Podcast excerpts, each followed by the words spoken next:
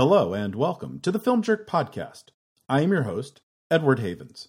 This is our 50th episode, a milestone I honestly thought I'd never make. But instead of doing some breakdown like the 50 greatest movies of the 1980s or something like that, we're just going to keep things simple by continuing our series on the 1980s movies of Martin Scorsese. Last week I talked about The Color of Money, which is my favorite Scorsese movie of the decade. And today I'm going to talk about my second favorite Scorsese movie of the decade The Last Temptation of Christ. Martin Scorsese brings us a startling vision, an extraordinary story. The Last Temptation of Christ.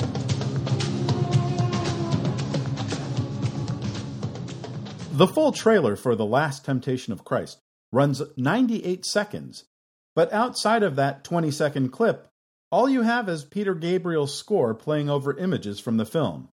But we'll get there soon.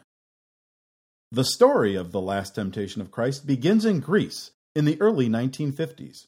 Greek writer Nikos Kazantzakis, who had already seen literary success as a writer of such works as Zorba the Greek and The Odyssey, a modern sequel, had decided he wanted to write a novel which would help him face the conflicts he felt within himself and the Greek Orthodox Church he had been a part of for his 72 years of life. His previous work, Christ Recrucified, told the fictional story of a small Greek village and its attempts to put on a passion play, reenacting the events of Jesus' trial, suffering, and death but for Kazantzakis, who had also spent a number of years translating works like Dante's Divine Comedy and Homer's Iliad into modern Greek, this story only furthered the author's desire to write the definitive novel about Christ. The Last Temptation of Christ would attempt to flesh out the author's idea that every single person who has ever lived, including Jesus, is both good and evil by nature, as violent and hateful as they are loving, and that a sound individual will not ignore the evil within, but channel it into their doing of good. Throughout the story, Jesus would struggle with various forms of depression, doubt, fear, lust, and reluctance, and would end with his imagining what his life would be like had he saved himself from the cross and lived the life of a normal man before accepting his death as God's plan to save humanity. In January 1954, more than a year before the book would be published in Kazantzakis' native Greece, and six years before the novel would be translated into English and published in America and England, the Catholic Church would deem the book to be heretical, adding it to their list of prohibitive works, proclaiming that things of faith and morals are to be safeguarded. A year later, in Greece, just before the publication of the book, the Greek Orthodox Church made an attempt to have all of his works banned in Greece, saying, and I quote, that it contained evil slanders against the godlike person of Jesus Christ, derived from the inspiration of the theories of Freud and historical materialism, which perverts and hurts the gospel discernment and the God man figure of our Lord Jesus Christ in a way coarse vulgar, and blasphemous. Now, again, the novel had not been published yet, but it would be published a few months later, and it would become a literary sensation as it arrived in every new country. But Kazantzakis would only enjoy the earliest notoriety and esteem for his final novel, passing away in his final home in Germany in 1957 at the age of 74. He would not see the movie version of Zorba the Greek, which did not get made until 1964. Nor would he see American filmmaker Sidney Lumet acquire the movie rights to The Last Temptation of Christ in 1970, planning to make it his next movie after he completed his crime drama The Anderson Tapes, starring Sean Connery. Lumet had been an admirer of Kazantzakis' writing for years, as well as the movie adaptations of Zorba the Greek and Christ Recrucified, which French filmmaker Jules Dassin had adapted into his 1957 film He Who Must Die. Lumet would approach the author's widow, Eleni, to ask about the movie rights to her husband's final work. And as it turned out, she was an admirer of Lumet's work and would give her blessing to allow the filmmaker to adapt the novel. Lumet would hire Jewish playwright Seymour Simkes, whose play Seven Days in Mourning, about a Jewish family dealing with the Great Depression, had just been a hit off Broadway, to adapt the novel, and planned on shooting in Israel in September 1971. But Lumet could never get the financing for the film together, and he would eventually let the rights go. Also in 1971, a young filmmaker named Martin Scorsese was directing his second feature film, Boxcar Bertha, a low budget Depression era exploitation film starring David Carradine and Barbara Hershey. During a break in shooting one afternoon deep in the heart of Arkansas, Scorsese had noticed the title of the book Hershey was reading, The Last Temptation of Christ. Scorsese, a one time seminary student, was intrigued by their discussion about the book, and Hershey would buy a copy for her director as a gift when shooting was completed. Scorsese went wild for the book and wanted to make it into a movie. But Lumet, at this time, still owned the rights to the book. And who was Martin Scorsese in 1971 to ask a master filmmaker like Sidney Lumet, who had yet to solidify his status as a directing legend with his early to mid 70s run of Serpico, Murder on the Orient Express, Dog Day Afternoon, and Network, to take on such an important project? Scorsese would himself solidify his status as a director of note in the mid 70s with his own run of Mean Streets, Alice Doesn't Live Here Anymore, Taxi Driver, and The Last Waltz.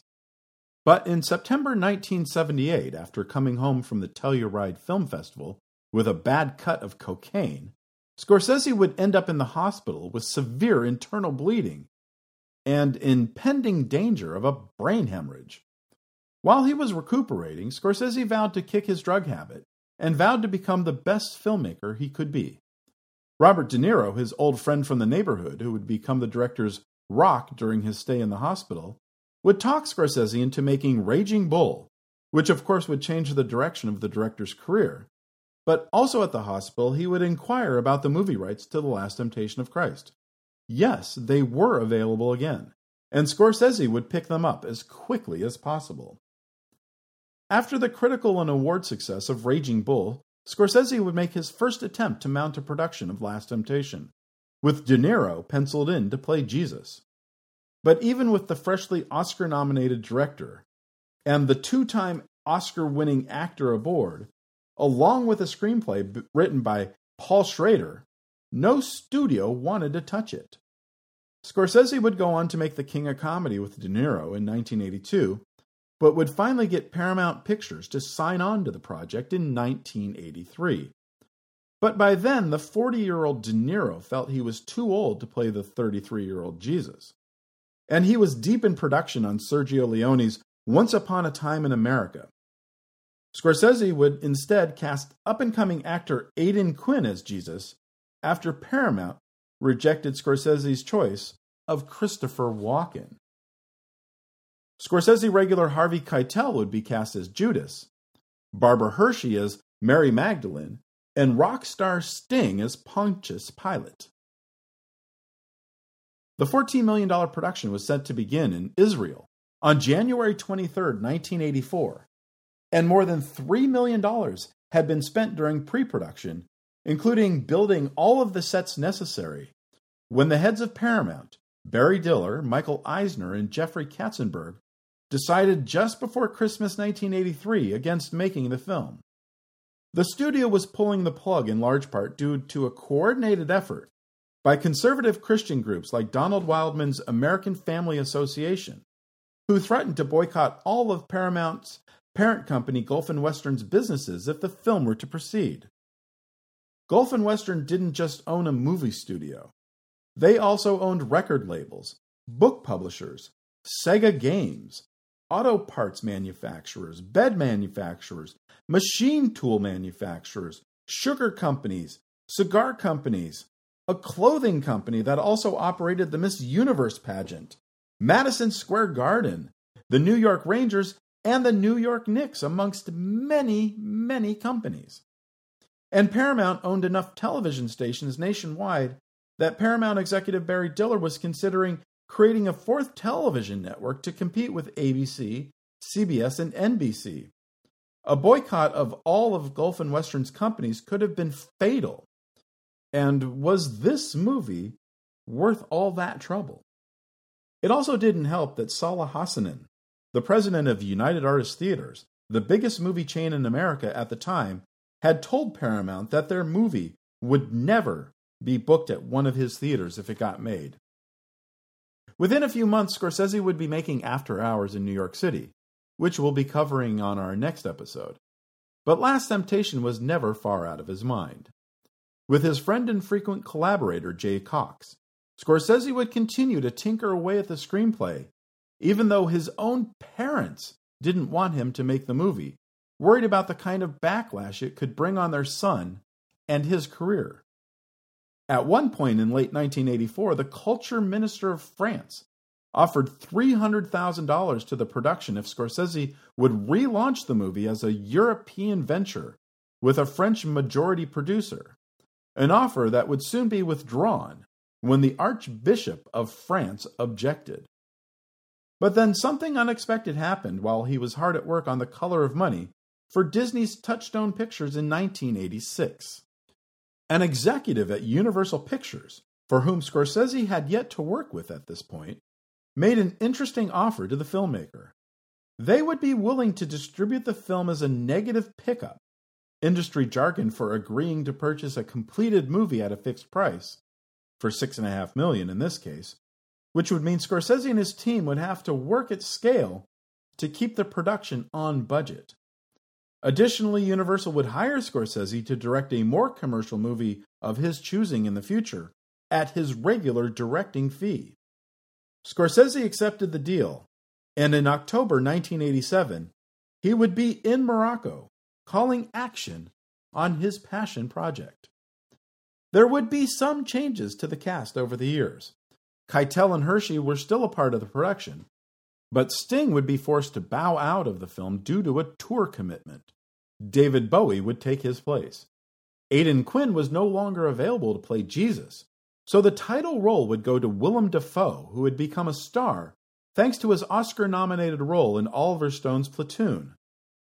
And joining them in Morocco would be one of the most interesting groups of actors and musicians ever assembled for a movie.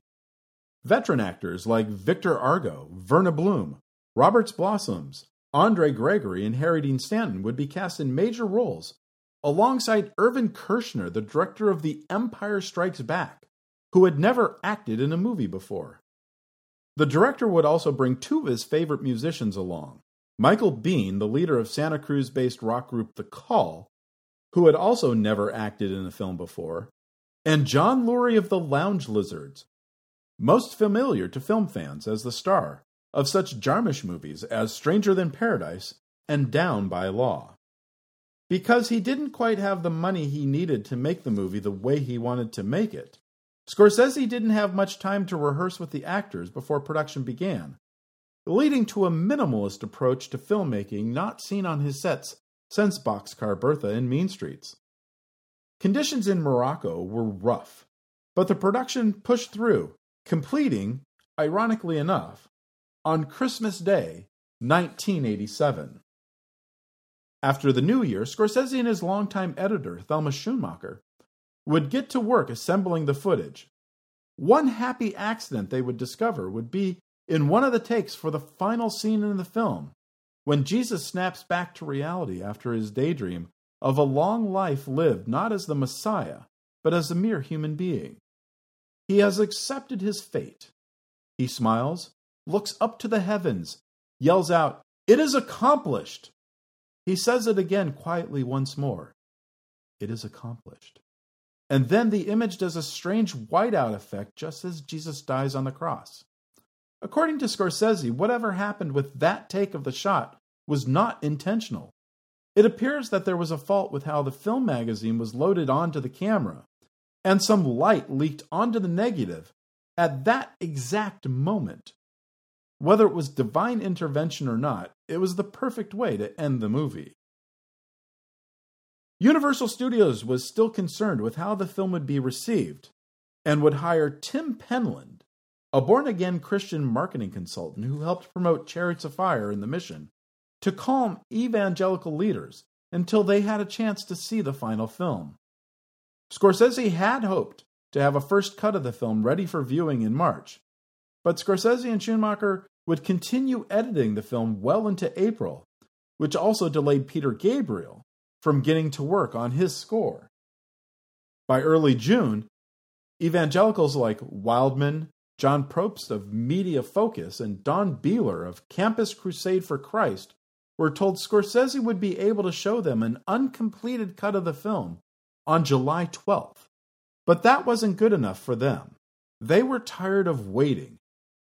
And Penland, who felt the filmmaker and the studio's promise to screen the film for them far in advance of the public release was broken, would resign his place as an intermediary. Scorsese had hoped to get his final cut to Universal in early August, but he would end up churning it in by mid July.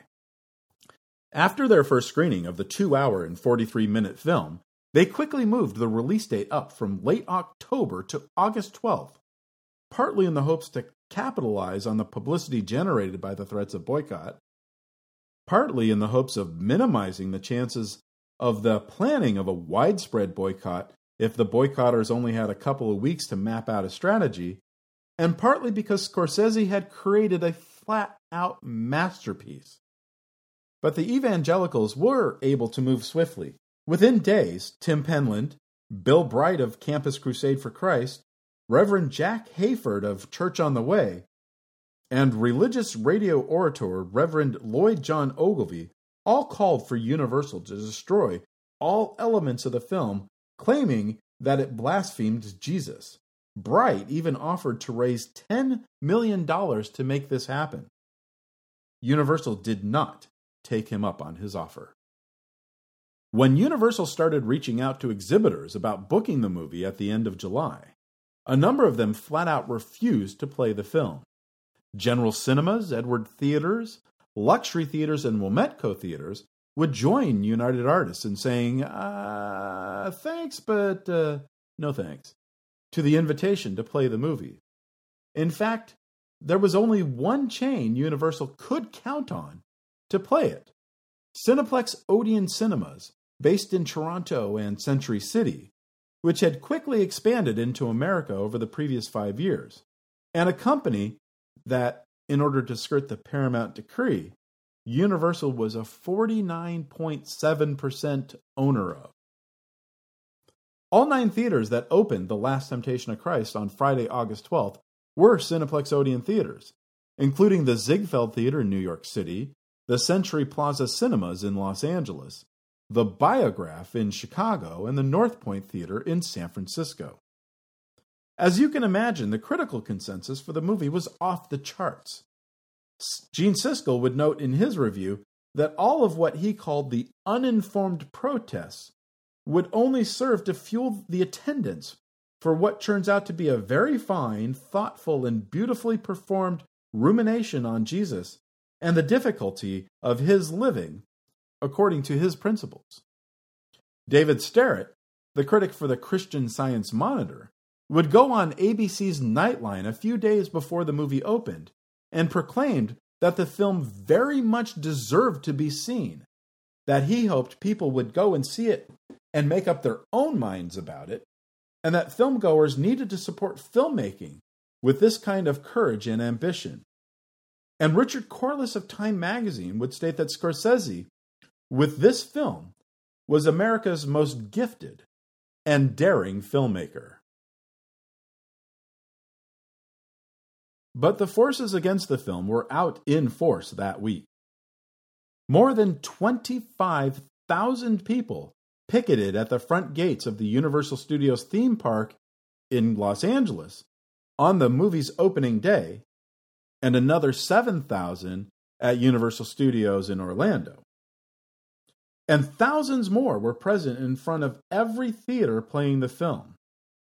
I myself was at that first public screening at the North Point Theater in San Francisco.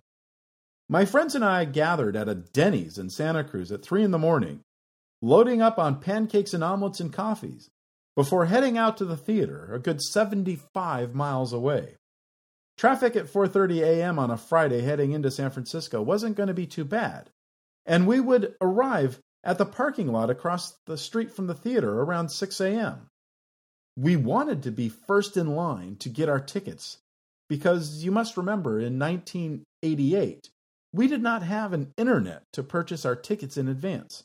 You had to be at the theater to buy the tickets, and you couldn't just go up to the box office at like 10 in the morning and say, uh, Give me two for the 7 p.m. show. It had to be for whatever was the next showtime. But as we were about to pass the theater to get to the parking lot, we saw that there were already about two dozen people lined up in front of the box office. Dick, who was driving, pulled over to the curb and let me and a couple others out to get our spot in line while he parked. For four and a half hours, my friends and I watched what would eventually become the human equivalent of standing in the middle of a hurricane unfold in front of our eyes. By 9 a.m., there was easily a thousand people in line behind us, and another thousand people across the street protesting.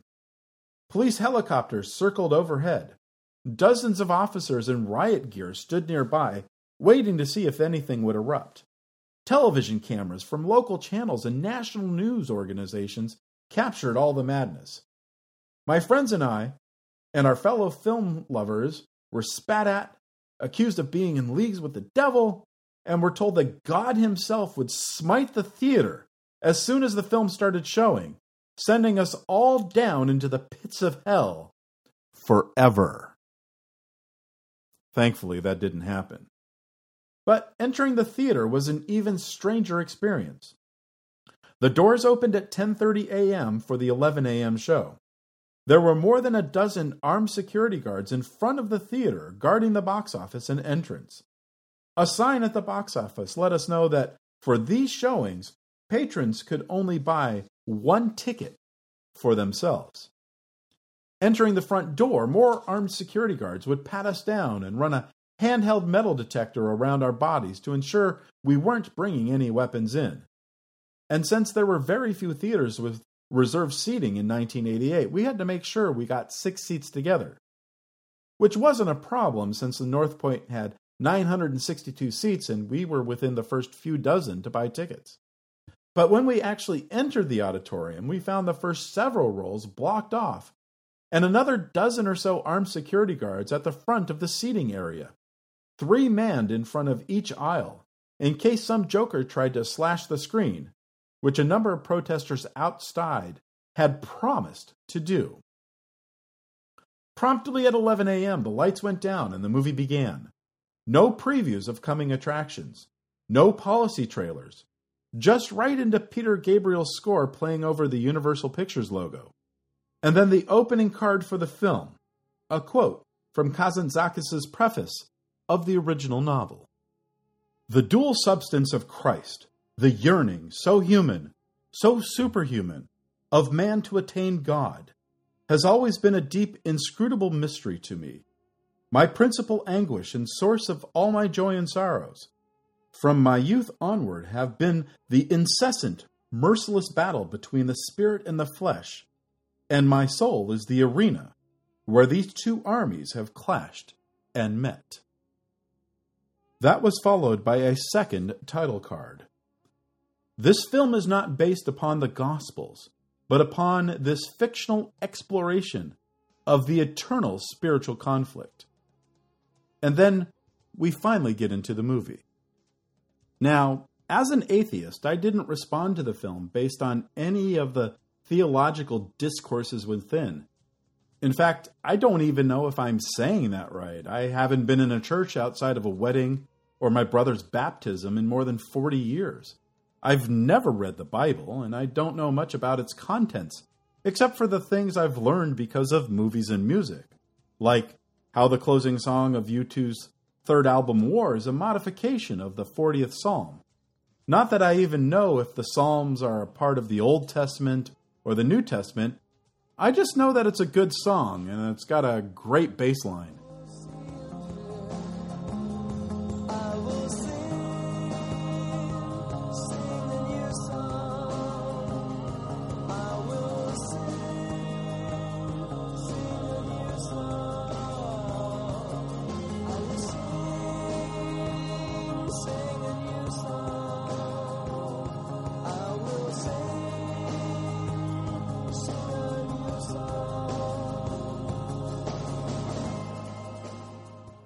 Don't know how good Willem Dafoe is was at playing Jesus. But what I do know is that Willem Dafoe gave one of his all time best performances in the role. I don't know how good Barbara Hershey was at playing Mary Magdalene. I just know that she was at the top of her game in that role. I don't know how well David Bowie was at playing Pontius Pilate. I just know that for those few minutes when he is on screen, he was so mesmerizing, I and everybody else in the theater were unable to take our eyes off of him. And yeah, having the apostles speak like they were from Little Italy might not have been the best choice, but the actors themselves were marvelous despite that choice. What I also know is that I was aware as I was watching it that I was watching a filmmaker finally find his true voice.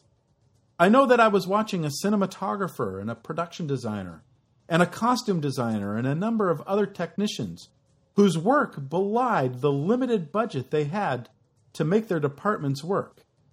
I know that Peter Gabriel's score, which introduced me to some of the artists and sounds that would become a constant in my life, moved me in ways that might have actually been spiritual in nature. It killed me that we had to wait nearly 10 months after the release of the movie to finally get something resembling a soundtrack, only to be replaced with joy in discovering that we were actually getting two albums worth of music featured in the movie or were Gabriel's inspiration for the music he would create for the movie. I had never heard traditional music from Armenia, Egypt, Ethiopia, Guinea, India, Iran, Morocco, Pakistan, Senegal, or Turkey before.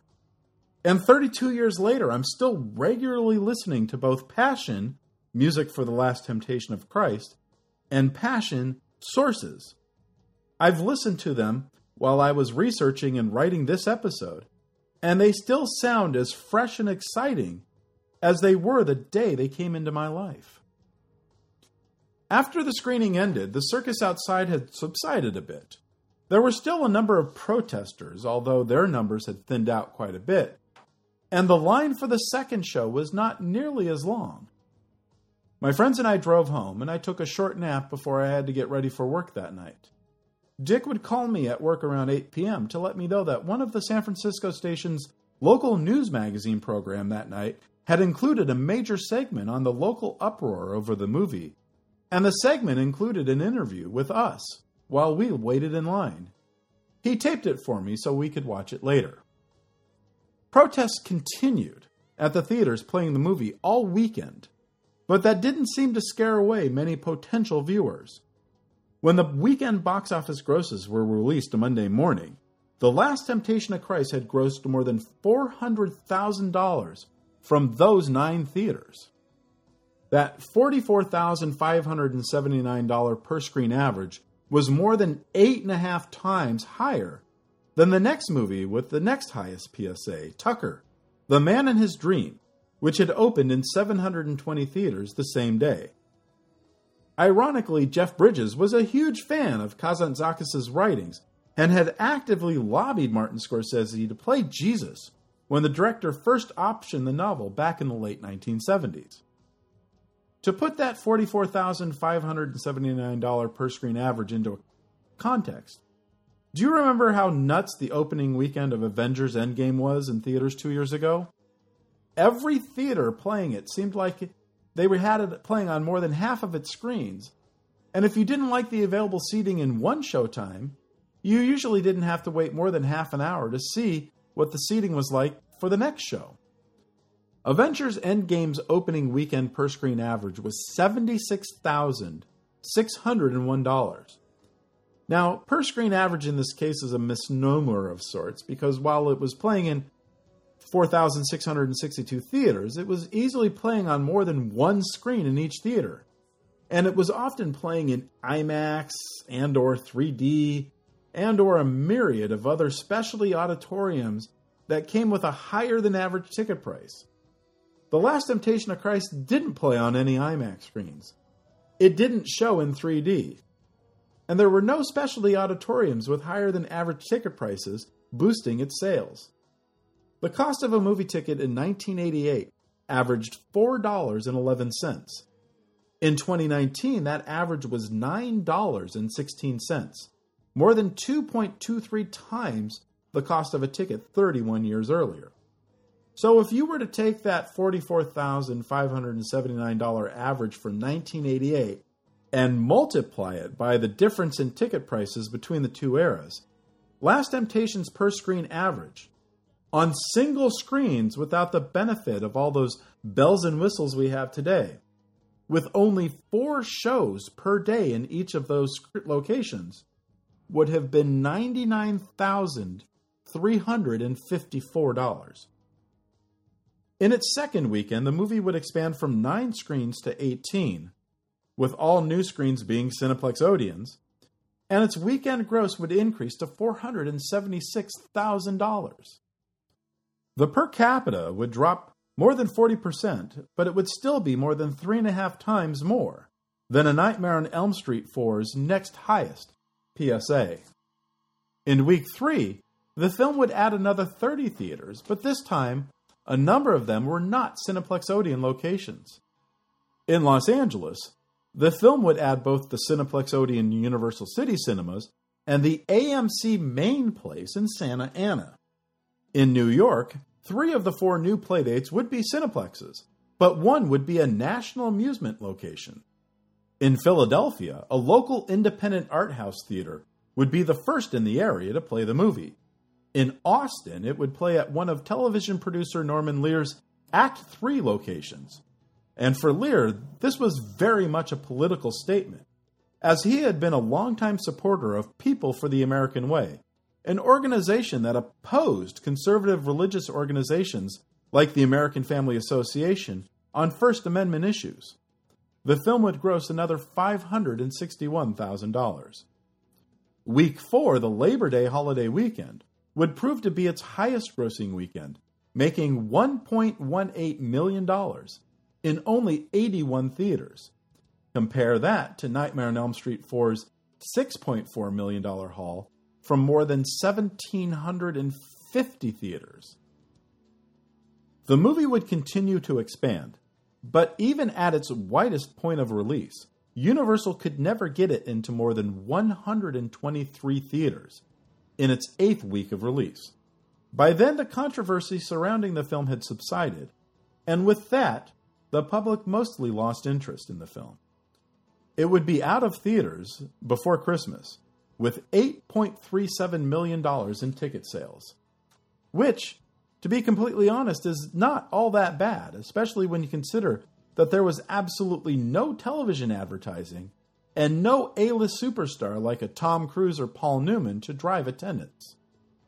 So, a movie that did quite well with film critics across the nation and grossed a respectable number despite the limited amount of theaters willing to play the film and a protest and call for boycott that petered out fairly quickly, should have done very well with the year end awards groups, right?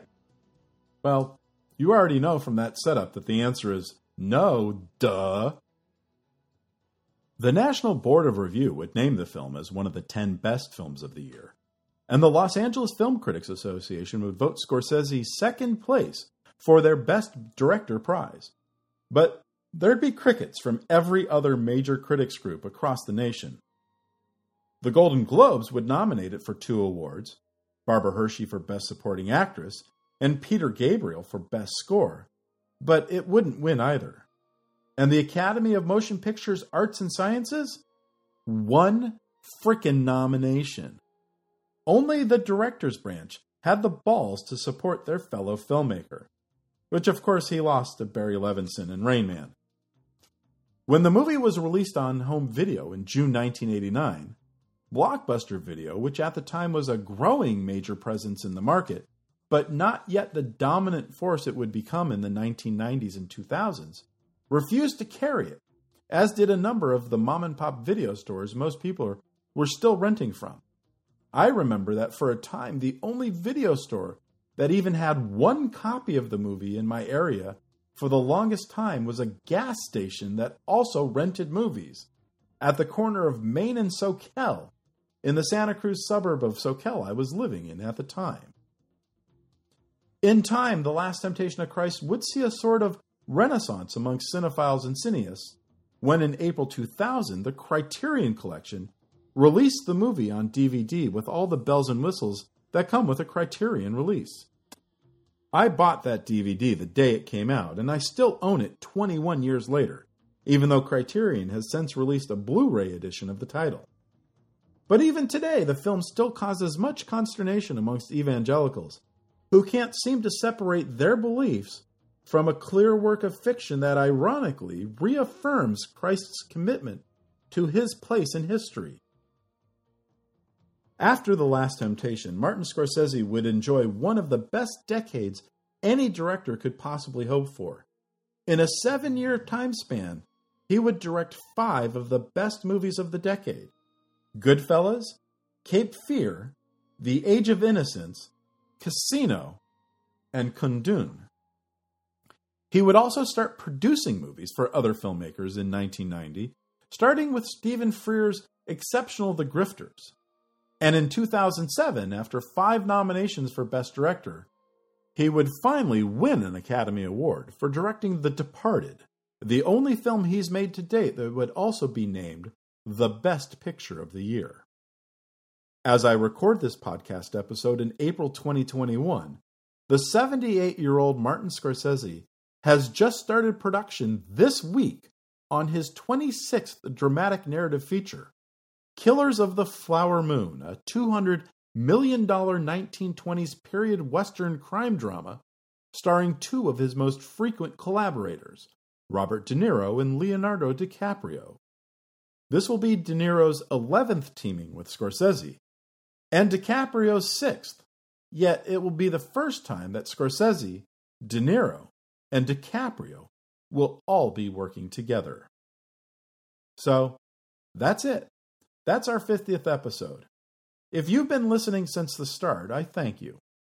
If you've only just started listening recently, I thank you. If you've ever told a friend to listen, I thank you. If you've ever left a review of the podcast, I thank you. Except for that one guy who left a two star review because he doesn't like the sound of my voice. Thanks for screwing up my perfect score, jerkwad. Thank you for listening. We'll talk again soon. The Film Jerk podcast has been researched, written, narrated, and produced by Edward Havens for idiosyncratic entertainment. Thank you again. Good night.